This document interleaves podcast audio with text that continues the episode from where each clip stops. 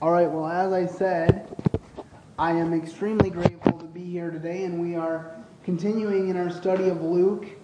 Um, and uh, we didn't get to Luke um, on Mother's Day, which is fine. Mothers are important, and that ended up taking up our time last time. So we are coming coming back to Luke today, and we are starting um, in Luke chapter 9, verses 37 to 40. And uh, I just really have enjoyed Luke. Um, I've always appreciated Luke as a writer because he's a he's a detail oriented writer, and I think that is really what he brings to the table. Um, and also the fact that he was a physician, he's called Luke the beloved physician. The fact that he was a physician means that when he writes about these miracles, uh, you can believe that they're true because a medical doctor would not write this lightly. And so it just adds another facet to the greatness of our God that he would persuade Luke to write um, th- this narrative, which he wrote to Theophilus. Um, and then, of course, he follows up with the book of Acts, which also is full of great detail, which, Lord willing, if he tarries, I would like to get into after Luke. Um, and But we're going to start here with Luke um,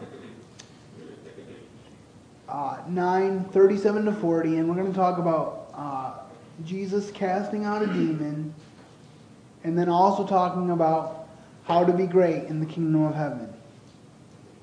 And my first point today is a desperate man seeks help. Let's start with verse 37. and it came to pass on that next day when they came down from the hill, much people met him. And behold, a man of the company cried out, saying, Master, I beseech thee, look upon my son, for he is mine only child. And lo, a spirit taketh him, and he suddenly crieth out, and it teareth him that he frometh again, and bruiseth, bruiseth him hardly, bruiseth him hardly, departeth from him. And I besought thy disciples to cast him out, and they could not. And Jesus answering said, O faithless and perverse generation, how long shall I be with you and suffer you? Bring thy son hither. And as he was yet coming, the devil threw him down and tear him. And Jesus rebuked the unclean spirit and healed the child and delivered him again to his father.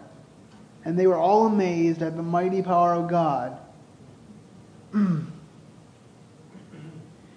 while they wondered every one on these things which Jesus did, he said unto them, Let these sayings sink down into your ears, for the Son of Man will be delivered into the hands of men and I, I overshot that first section a little bit, but it's a continuing narrative, so I, I thought it was good to keep going.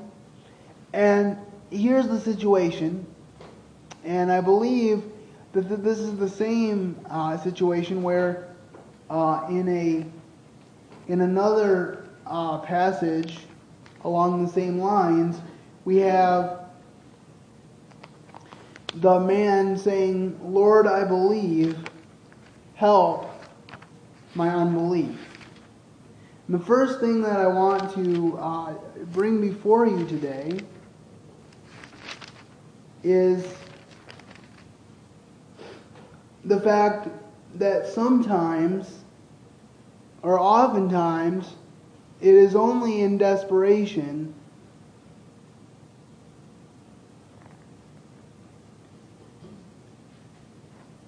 that we seek God. And this situation is hopeless.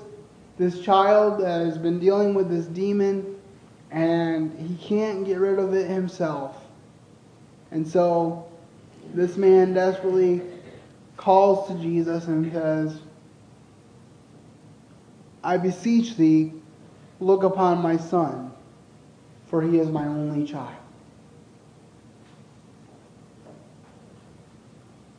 And I, I think about this man's response and how he was desperate. He had probably tried other things. I don't know what his journey was, but he was desperate. This was not just a, if you have a moment, Lord, come and see my son. This was a desperate plea for help. And if we could look at Mark 9, 23 and 24, it actually goes into a little more detail of this story. And then we'll, uh, and as we look at these verses, we'll see even a little more here. So Mark 9, 23 and 24, if someone has that, they can go ahead and read it for us. Jesus said unto him, If thou canst believe, all things are possible to him that believeth. And straightway the father of the child cried out and said with tears, Lord, I believe. Help thou my unbelief. I don't know about you, but I've been there. There have been times in my life where, despite my best efforts, I still have doubts. And sometimes that prayer has been mine Lord, I believe, help my unbelief. Sometimes, more than just believing, we need to ask God for the power to believe.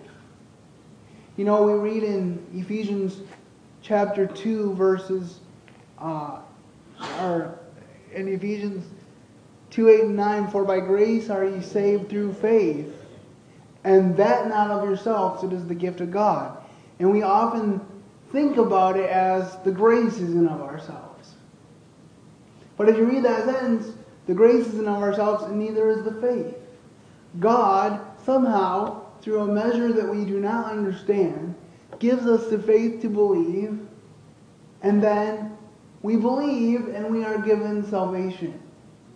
The Bible says in Romans chapter 1 no man seeks after God. And then the psalmist says, Early will I seek you.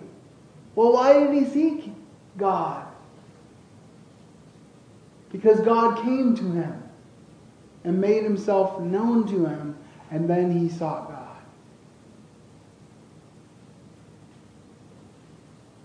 And God was able to say of David, I have found a man after my own heart who will do all my will.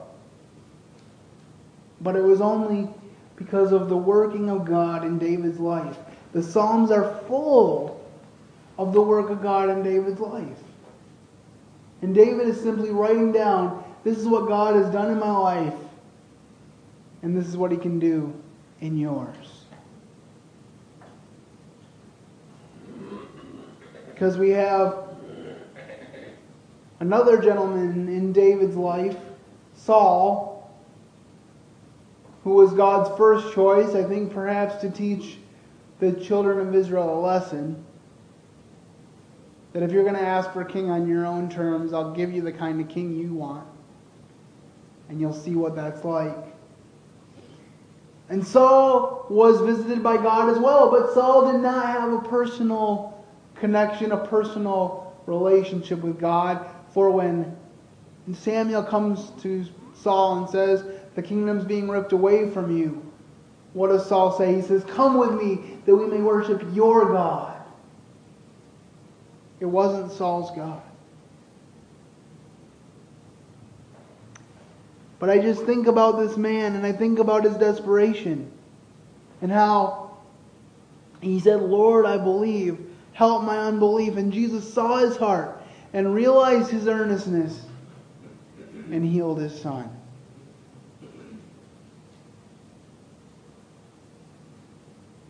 He could have said, You have to have full belief. He could have said, I'm waiting for more. But no, he didn't. The desire of this man to believe was enough for Jesus to heal his son. And I, it would be nice to say that on a sunshiny day when the sun's shining down and everything's going right, we're tiptoeing through the tulips, so to speak, that we're thinking of God and His greatness. And, and I hope that we are. I really do. But you know, one of my friends asked me a few years ago, he said, Why does God always get out his 2 by 4 on me? And I said to him, The reason God gets out the 2 by 4 is because we fail to listen to the still small voice. I became a believer when I was five years old. I have no doubt that at that point I did business with God. I knew where my permanent destination was going to be. But I still had a lot to deal with. And over the next nine years, I fought and argued with God. And eight years after that was my lowest point when my baby brother passed away. Went to bed for a nap, never woke up.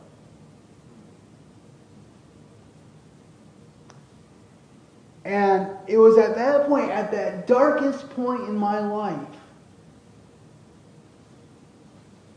that God began to really work on me. And I, I have to admit that it took another almost year before I would listen to Him.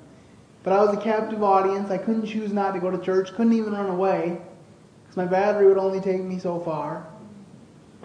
My parents would load me up in the car every Sunday every Wednesday at that time, bring me to church, even though I didn't want to be there.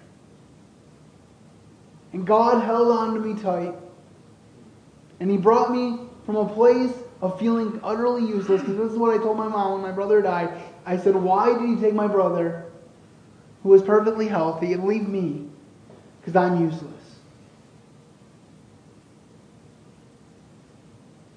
But God took me from that point to a point about a year later when I was 14 years old when he said, Andrew, I don't need to change you on the outside to use you. I only need to change your heart. And you need to let me use you. For it is God who worketh in you both to will and to do of his good pleasure. I say all this to let you know that, like this man, I was helpless. I couldn't do anything to make my life better. I couldn't bring my brother back no matter how much I wanted to.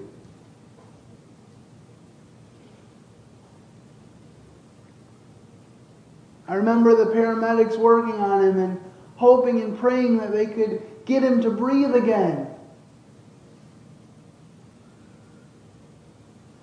I've never felt more desperate, more helpless.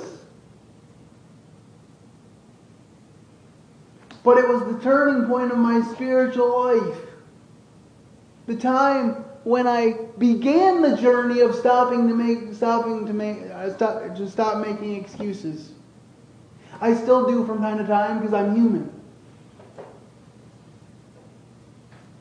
But God has taught me a lot. I have a friend that's walking through a real dark time right now, and my prayer for her is that God will do the same. Because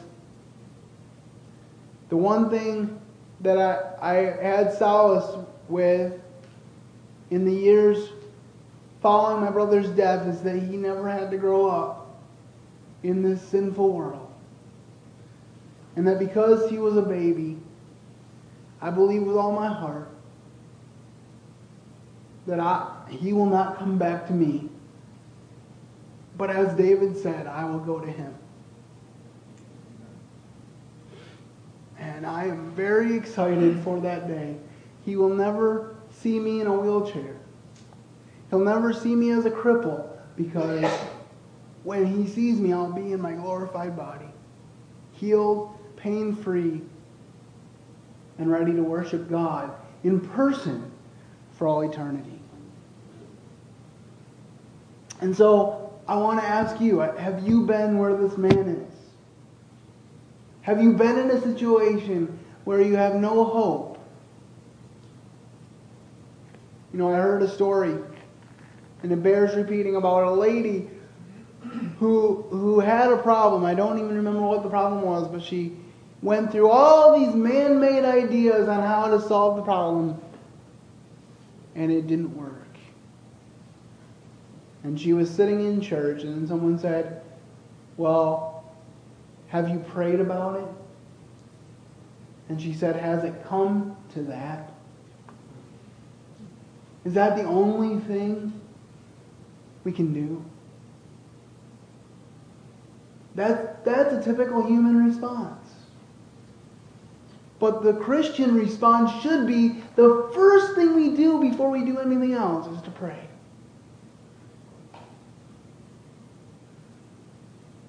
I think we often don't see what God is doing. I remember that story. I think it was of Elijah. Might have been Elisha. I always get them a little mixed up. But there was a story where his assistant was afraid. He thought they were going to be in danger for their life.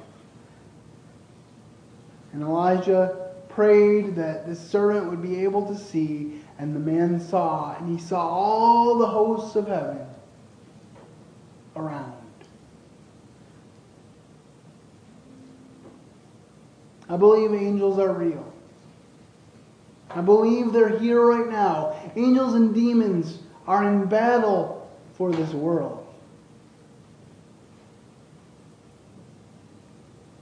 But if we are saved,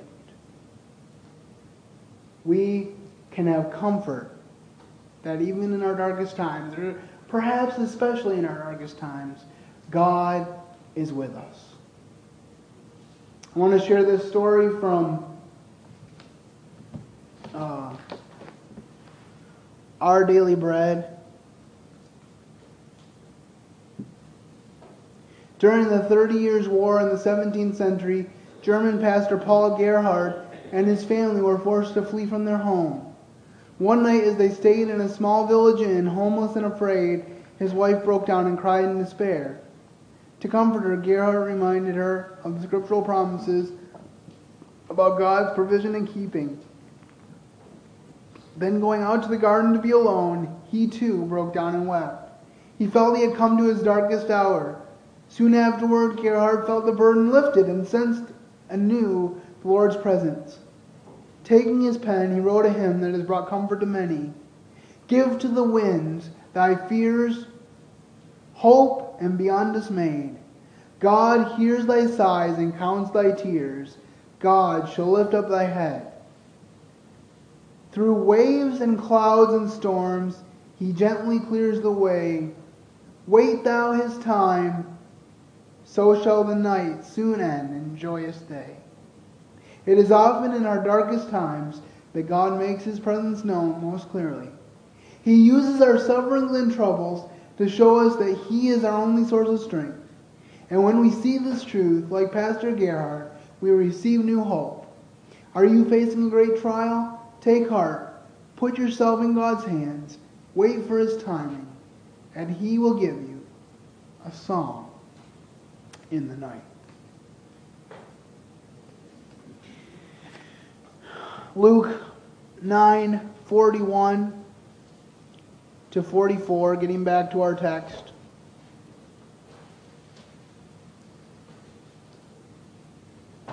And Jesus answering said, O faithless and perverse generation, how long shall I be with you and suffer you? Bring thy son hither. And as he was yet coming, the devil threw him down tear him, and Jesus rebuked the unclean spirit and healed the child and delivered him to his father. And they were all amazed at the mighty power of God. But while they wondered at everyone at these things which Jesus did, he said unto them, Let these sayings sink down into your ears, for the Son of Man shall be delivered into the hands of men. But they understood not this saying, and it was hid from them that they perceived it not, and feared to ask him what he was saying. Then there arose a reasoning among them which which of them should be the greatest. And Jesus, perceiving the thought of their heart, took a child and set it by him, and said, Whoever shall receive this child in my name receiveth me, and whosoever shall receive me receiveth him that sent me. For he that is last among you, the same shall be great. So he does this miracle. He heals this young man of the demon. And then uh, they're they're wondering at this thing. They saw Jesus cast out this demon, which they couldn't do.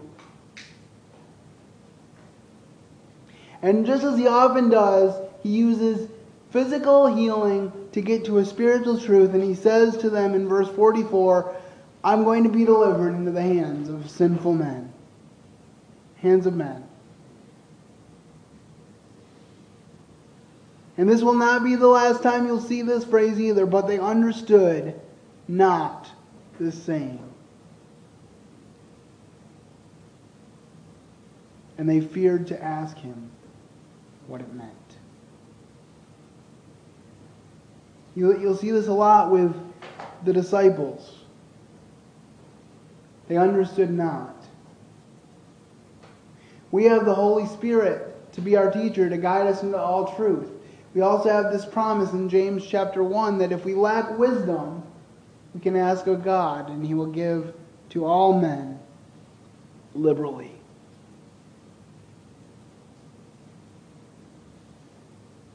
So then, what do they do? They go right from right from this I don't understand what Jesus is saying about that he's going to be delivered into the hands of men to who's going to be the greatest?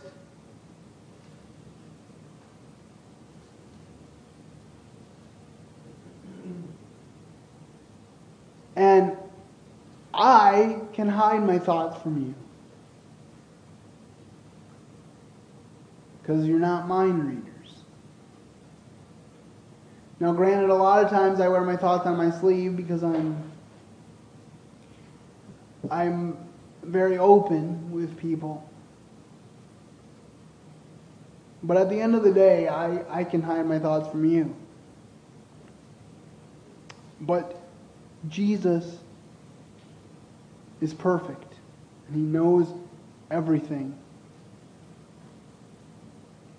And instead of rebuking them directly, He just sees in their hearts what they're speaking of. Remember, there's another passage that says, He needed no one to show him what was in the heart of man because he knew what was in the heart of man. And so he takes a child and sets it among them and says, Whosoever shall receive this child in my name receiveth me. And whosoever me, whosoever receive me, receiveth him that sent me. For he that is least among you, the same shall be great.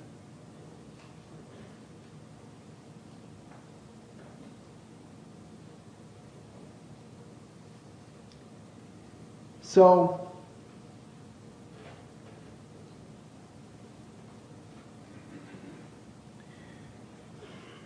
we see that Jesus is answering this question How, Who will be great? And it's not the way the disciples think. You remember, James and John came to Jesus and said, uh, We have a request of you. And he says, Tell me. And they said, We'd like to sit on the right and the left of you in your Father's kingdom. And Jesus says, You don't know what you're asking.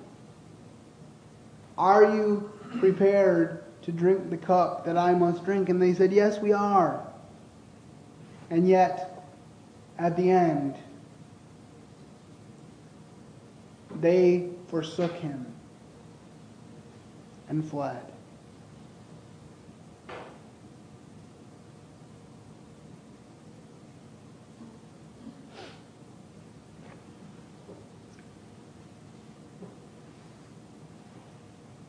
And then they came back.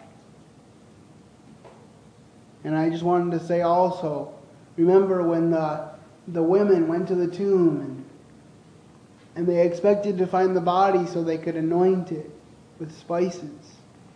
Because they'd waited out the Sabbath to do that. The angel says, Why do you seek the living among the dead? And it says, Then they remembered his words. He had said it many times.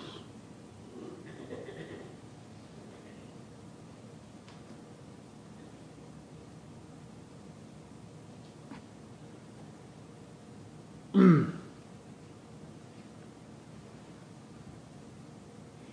in this passage, first Jesus heals this man. Then he challenges the disciples' faith because he said,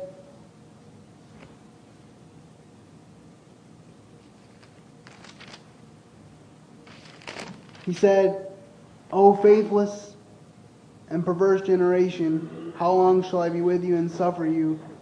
Bring thy son hither.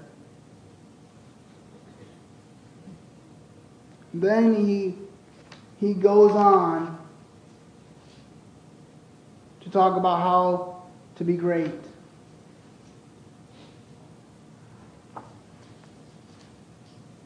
Because that's where the disciples were.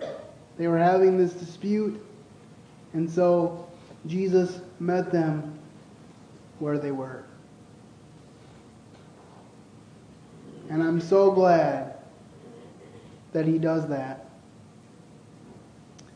But backtracking a little bit and talking about faith, because Jesus is challenging their faith. I think in another passage, Jesus says, You can only deal with demons by prayer and fasting.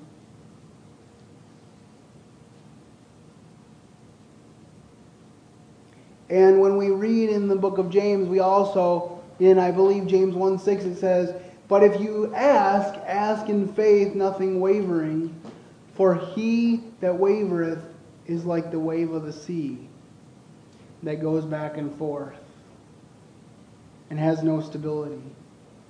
Now, that's a little bit of my par- paraphrase. But I just wanted to go back and talk about this illustration dealing with a dead faith. To illustrate dead faith, it is the kind of faith that would lead a man to take a bottle of medicine from his medicine cabinet. Looking at the instructions on it, he says, I'm sure they're correct. I have all the confidence in the source of the medicine. I know who wrote these directions. I believe everything about it. I know this will relieve my headache if I just take it. But he takes the medicine bottle and puts it back on the shelf. He doesn't lose his headache, it continues on. Yet, he can say, I believe the medicine, I believe all about the medicine, but he still won't take it. That is dead faith. And most people, I, I, guess I shouldn't say most people, but I wouldn't be surprised if 80 to 85% of the people here in the Grand Rapids area especially could tell you that Jesus died on the cross. Most people take that as pretty solid fact that he died on the cross.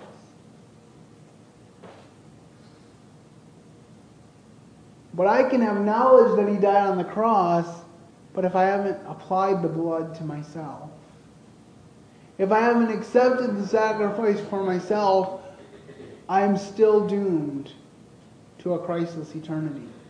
Romans chapter 10, verses 9 and 10 says that if thou shalt believe in thine heart that, uh, that if thou shalt, uh, let's turn to it because I am getting flustered. I want to make sure that I get it exactly right. Um, Romans 10, verses 9 and 10. That if thou shalt confess with thy mouth the Lord Jesus, and shalt believe in thine heart that God hath raised him from the dead, thou shalt be saved. For with the heart man believeth unto righteousness, and with the mouth confession is made unto salvation. And then 13. For whosoever shall call upon the name of the Lord shall be saved. And remember, Jesus knows your heart. We already discussed that a little bit in this passage. How Jesus knew the heart of the disciples when they were saying, Who's going to be the greatest? He knows your heart. So he's not looking for words. But if your heart is crying out to the Lord, you will be saved. It's not a you maybe. It's not a wait 30 days and see what happens. It's an ironclad guarantee.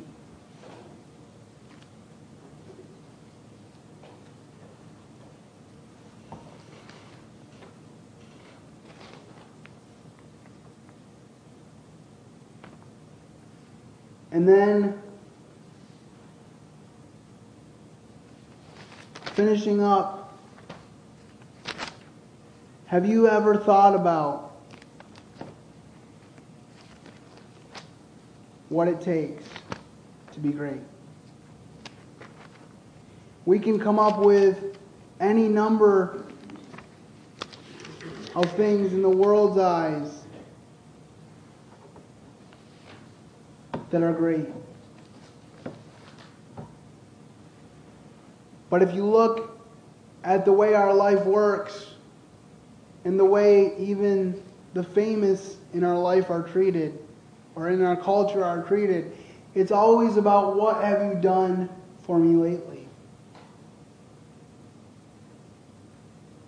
I'm a sports fan, so uh, there's a lot of analogies for that there. I notice that the day after Super Bowl Sunday, the question is always what's the likelihood that this year's champions will repeat? If you have one Super Bowl title as a player, you're not as great as the guy that has two. And you're definitely not as great as the guy that has five.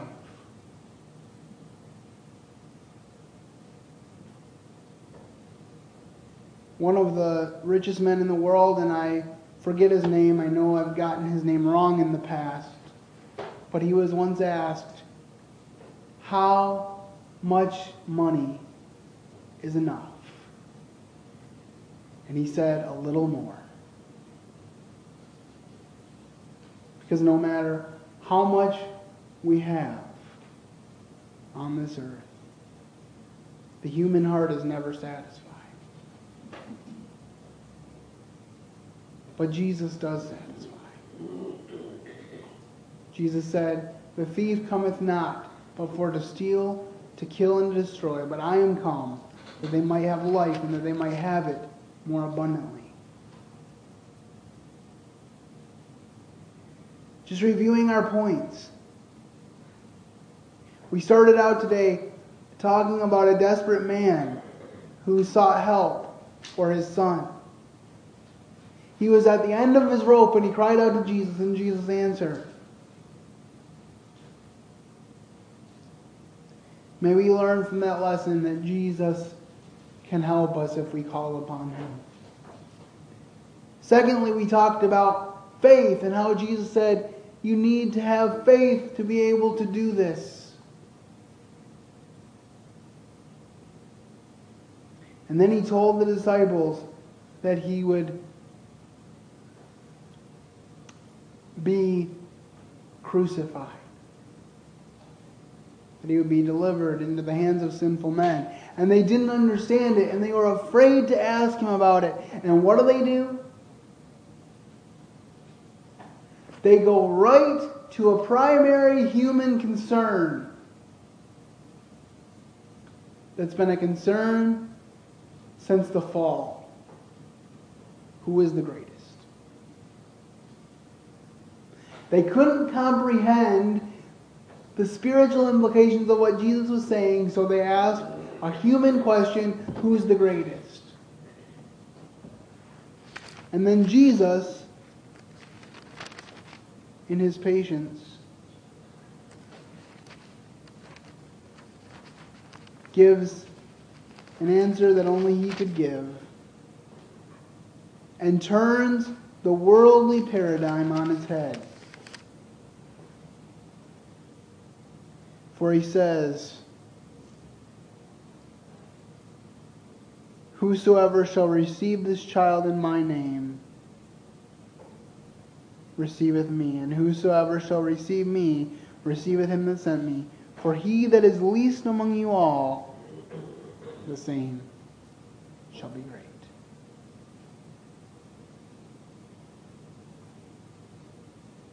Jesus was humble. He washed his disciples' feet.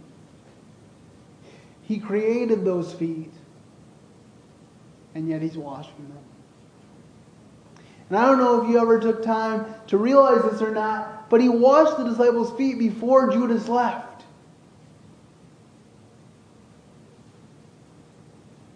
So he washed the feet of his betrayer. How it must have been tearing his heart out that night that not only would Judas flee from him for a moment, but that he would be lost. He says in John chapter 17, I have lost none save the son of perdition. Yes, Judas's betrayal and death was in the ultimate will of God. But it still must have hurt Jesus deeply that Judas would do this, even though he knew it.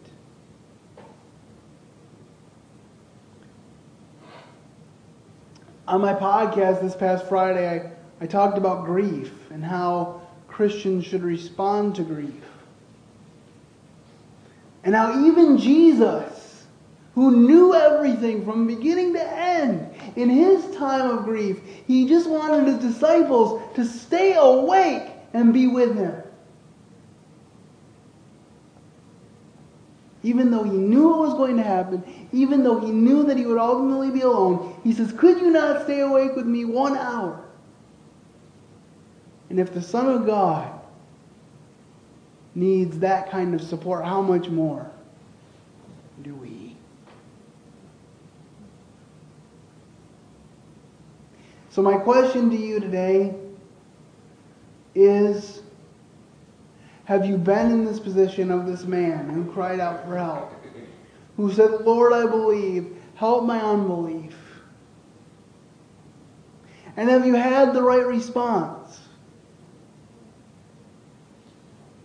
Perhaps you haven't at this point. Perhaps you still need to bow the knee before God. I would urge you to do so. Just sitting in church doesn't save you. Just knowing the words of the Bible doesn't save you. There are atheists who probably have memorized more of the Bible than I have to my shame.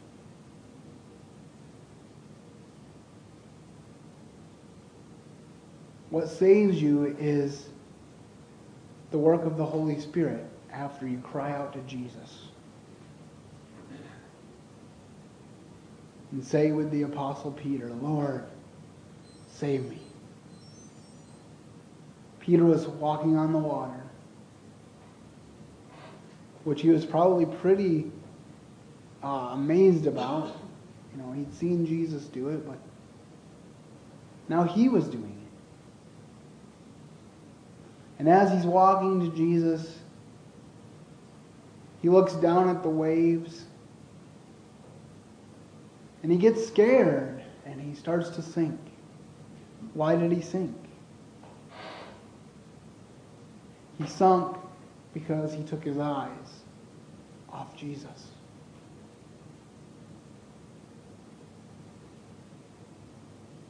We need to not take our eyes off Jesus. I'm just going to close with this that thank goodness that we have the book of Acts. Because if you look at the end of the Gospels and you see where the disciples were at that point, you would think, well, they didn't accomplish much. They didn't do much. They were just frail humans. But then you get to the book of Acts and you see these people who fled from Jesus the night that he died. And you see them commanded by the Sanhedrin don't ever preach in Jesus' name again. And they said, whether it is right to obey man rather than God judge you, but we can only speak what we have seen and heard.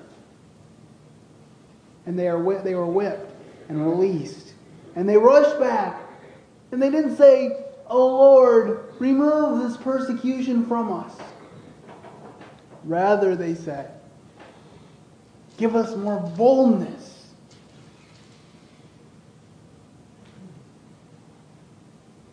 Give us more boldness. And I know that it was the Spirit of God and there's no other explanation, but I wonder if the seeds for the conversion of the Apostle Paul were planted by actions like this. He saw the stoning of Stephen. He saw Stephen look up to heaven and say, Lord, lay not this sin to their charge.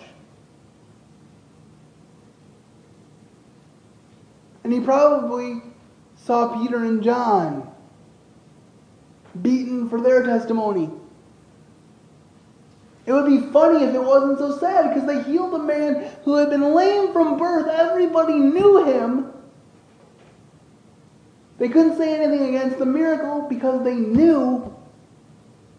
And yet, they threatened Peter and John because their own popularity was more important than the truth. And we're living in an age in the United States of America today where popularity of men is more important than the truth. We see men who claim to be proclaiming the gospel of God who do not stand for it. My friends, God is love. But the only reason I know God is love and I appreciate God's love is because I know that I deserve God's judgment. And He took that from me and He put it on Jesus Christ. And Jesus rose from the dead so that I could be free. But if the only thing God is is love, then there's no reason for a cross. But the cross happened because it was necessary. What have you done with the cross? Let's pray. Heavenly Father, Lord, we thank you for these words. I thank you for being with me and speaking through me. I thank you that when I falter, your word still prevails. And I just pray that you would be with each and every person here, that if they have not called out to you in faith, that they will trust you and that they will allow you to work in them to will and to do of your good pleasure, Lord. We pray this in Jesus' name. Amen. Amen.